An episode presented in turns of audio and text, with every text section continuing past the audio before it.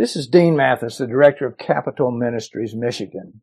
Today we're in Hebrews chapter three, and we're talking about the disaster of a hard heart. From time to time, ever since I can remember, I've sometimes heard people use a phrase when they're trying to emphasize something serious, that what they're saying is as serious as a heart attack. When things happen to that pump in the middle of our upper chest, we get very concerned. And if you've ever had the experience of a heart attack or the potential of one, you know what I'm talking about. But the Bible also talks about another kind of heart problem. It's called a hard heart or a hardened heart.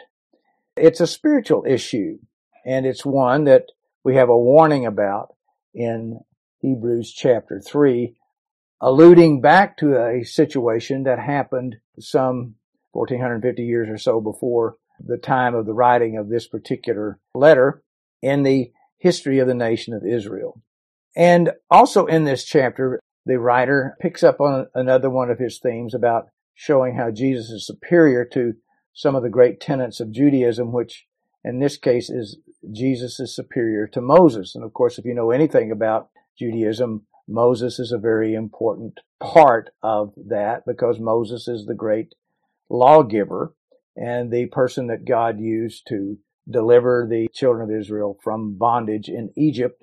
And that particular part of their experience is commemorated in the Passover to this very day.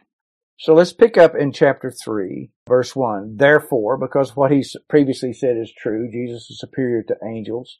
And because that's true, the first warning that he gives is that they should remain faithful and not neglect the salvation that they have, but continue to grow in that salvation and to continue to remain faithful to their profession of faith in Christ and not lapse back into a system that is basically inferior to the one they now have through faith in Christ.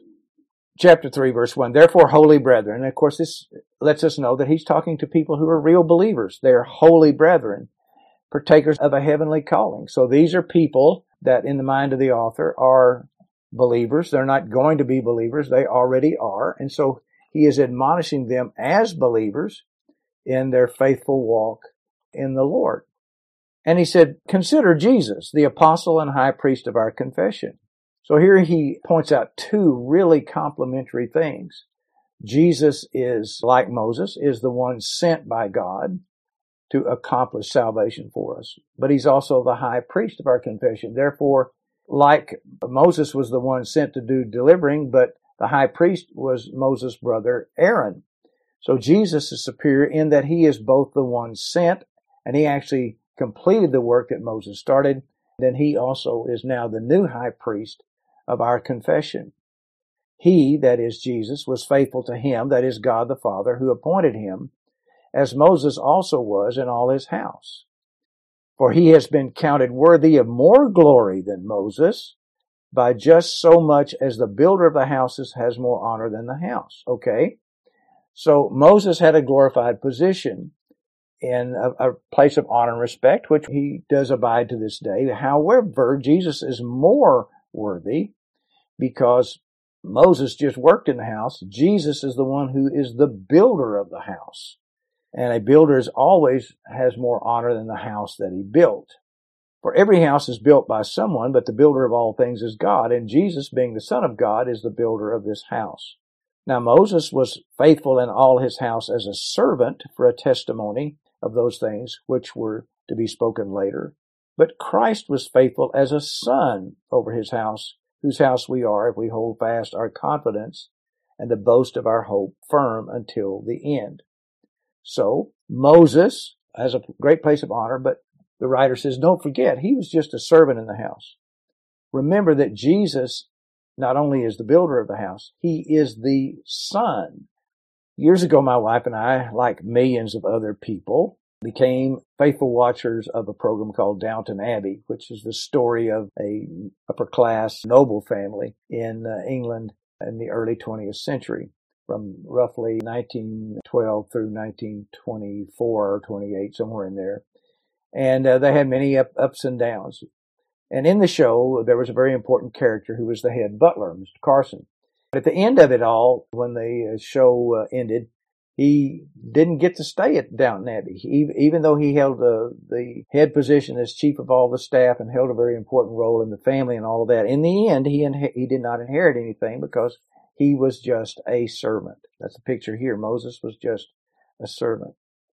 The whole plot of the show revolved around the fact that the family was trying to find an heir, a male heir that could assume title of Downton Abbey and the estate, and also the title of Lord over that particular place. That finally came in the birth of a son to the oldest daughter. Well, Jesus is the Son. He is the greatest servant of God that ever lived, but he's also the Son of God, and therefore he inherits all things by being the great servant and finishing the work of salvation for all of us. We can all inherit everything that he has accomplished by faith in him. And so he is superior to the Mosaic Code. Moses gave the law, but Jesus fulfilled the law. Not even Moses could keep the law that God gave to us through him. Even he failed and died as a sinner, but Jesus died for our sins and rose from the dead, triumphant over death.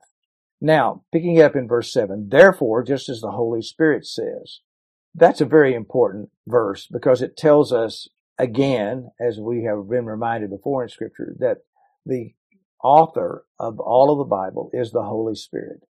Yes, men wrote the Bible, but they wrote the Bible under the inspiration of the Holy Spirit. And here he credits the Holy Spirit with writing Psalm ninety-five. And he quotes from Psalm ninety-five, verses seven through eleven here. He quotes verbatim. And he says, I'm quoting the Holy Spirit here.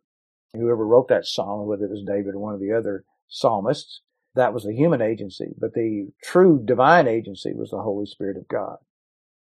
Today, if you hear his voice, do not harden your heart. So here is a warning that there's a disaster if we harden our heart against God and do not continue to grow in grace by exercising faith in the promises of God and trusting God, even during difficult times. There's something we miss out on. Do not harden your heart as when they provoked me, as in the day of trial in the wilderness. All right? He's looking back to an event that is described in Numbers chapters fourteen and fifteen, where the nation rebelled against God at Kadesh Barnea, and they refused to go on into the land of Israel, on into the territory of the Canaanites, and take possession of the land. From the time of the Exodus until they reached the oasis at Kadesh Barnea, just south of what later becomes the territory of the tribe of Judah, that took somewhere in the neighborhood of a year to two years. Uh, down at Sinai, they spent some time getting the law of God, getting organized as a nation, building the tabernacle and all of that. And then they moved forward. And during that time, they provoked God some ten times. But the straw that broke the camel's back was the rebellion at Kadesh Barnea. Moses, prior to invading the territory, sent some spies into the land to take a look at it. When they came back, they gave a great report in that they said the land is indeed flowing with milk and honey. They carried a bunch of the grapes in to show you the, the abundance of the land. It took two men to carry this one bunch of grapes. Today, that emblem is the symbol of the Israeli tourism agency. But they rebelled, and two of the spies, Joshua and Caleb, gave a good report and said, yeah, it's flowing with milk and honey. It's everything God promised and more, and we can take it.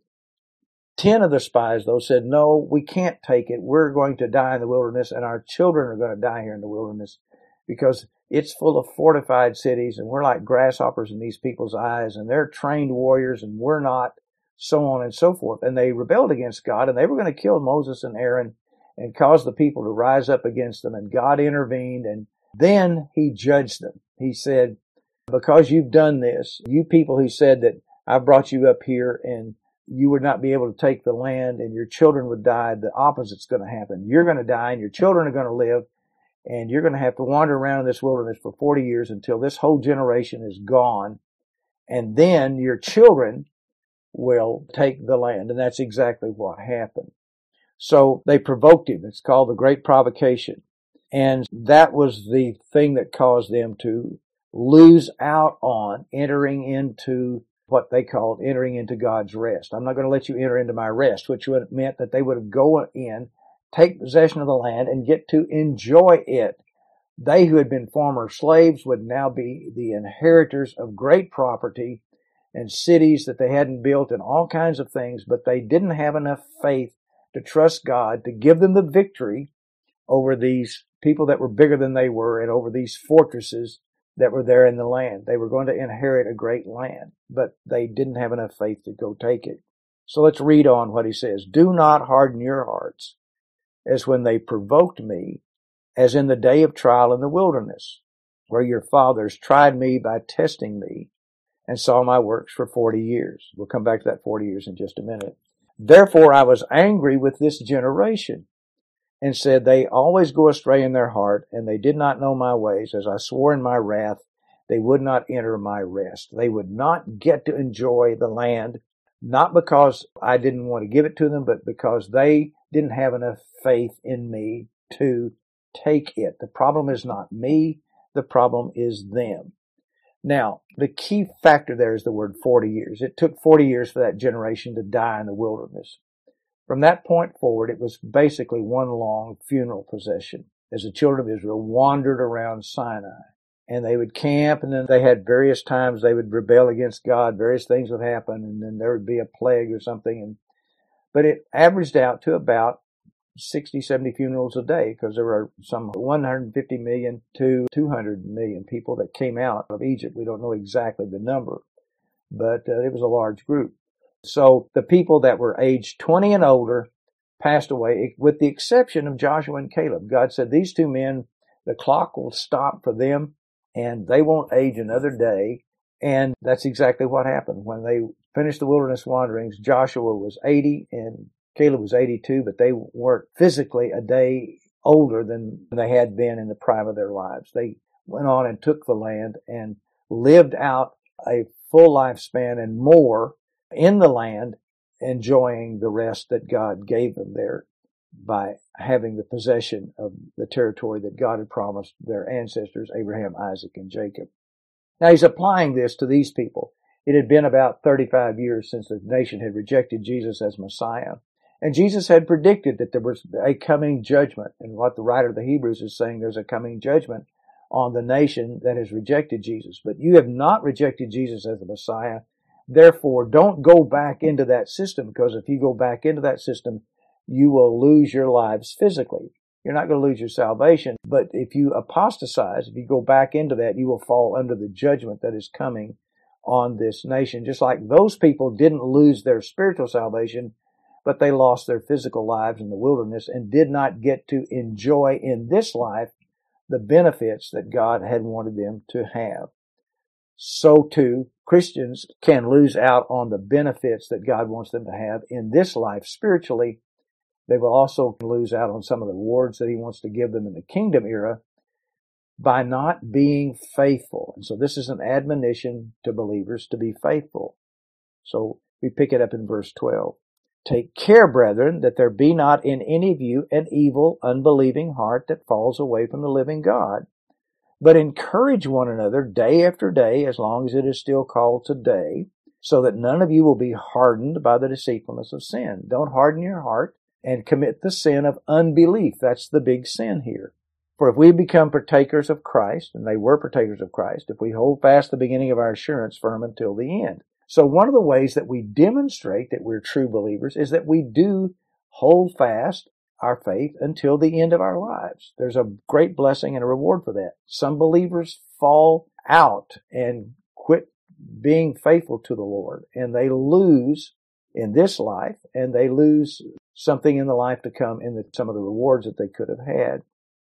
While it is said today, if you hear his voice, do not harden your heart as when they provoked me. Don't be like those people at Kadesh Barnea and come under physical judgment and lose your physical life, lose your life prematurely because you are rebelling against God. And that's the warning that is here. For who provoked him when they had heard? Indeed, did not all those who had come out of Egypt led by Moses? And even Moses and Aaron and Miriam, all of whom we know were saved people, those people also died without entering into the promised land because they two sinned in the wilderness wandering, and they they were implicated with the rebellion of the nation at Kadesh Barnea. Like I said, the only exception to that was the two spies who said, we can go take this land. We need to trust God and do it. With whom was he angry for forty years? Was it not with those who sinned, whose bodies fell in the wilderness? And to whom did he swear that they would not enter his rest, but that those who were disobedient? So we see that they were not able to enter because of unbelief. Some people interpret the book of Hebrews by saying what we're talking about here is that you can lose your salvation after you've become a believer. Or sometimes people profess faith and then they don't, they really weren't believers to start with. Now that's always a possibility, but in this case it's been made abundantly clear in the first three chapters that these people are really believers. So it's not talking about losing their salvation here. He's talking about losing their lives because this judgment is coming on the nation, which came in seventy A D. Throughout the book of Acts, Jewish people were called upon to separate themselves from the Jewish people who had rejected Jesus as Messiah. And the way they did that was by professing Jesus as Messiah and then also by being baptized. And that is what these people were thinking about not doing, was they had professed faith in Christ, they were true believers, but they weren't going to really identify with Christ. In fact, they were going to go back into Judaism because obviously from the way the letter is written, they were experiencing a period of persecution. And he said, you're going to lose something when you do that. When you do not trust the Lord with the difficulties that sometimes come, and these difficulties are allowed by God to enable us to grow in our faith and trust in Him, God will give us the strength to endure these things. And if we lose something in this life, if we are dispossessed of something, or we refused a promotion or something else, or the world persecutes us in some way, the Lord makes it up to us by spiritual blessings in our heart, and then He also will make it up to us in the victory that is ours in the life to come, and also the victory that is ours in this current time. And the thing He's warning them here is not about losing their salvation, but about losing their spiritual maturity.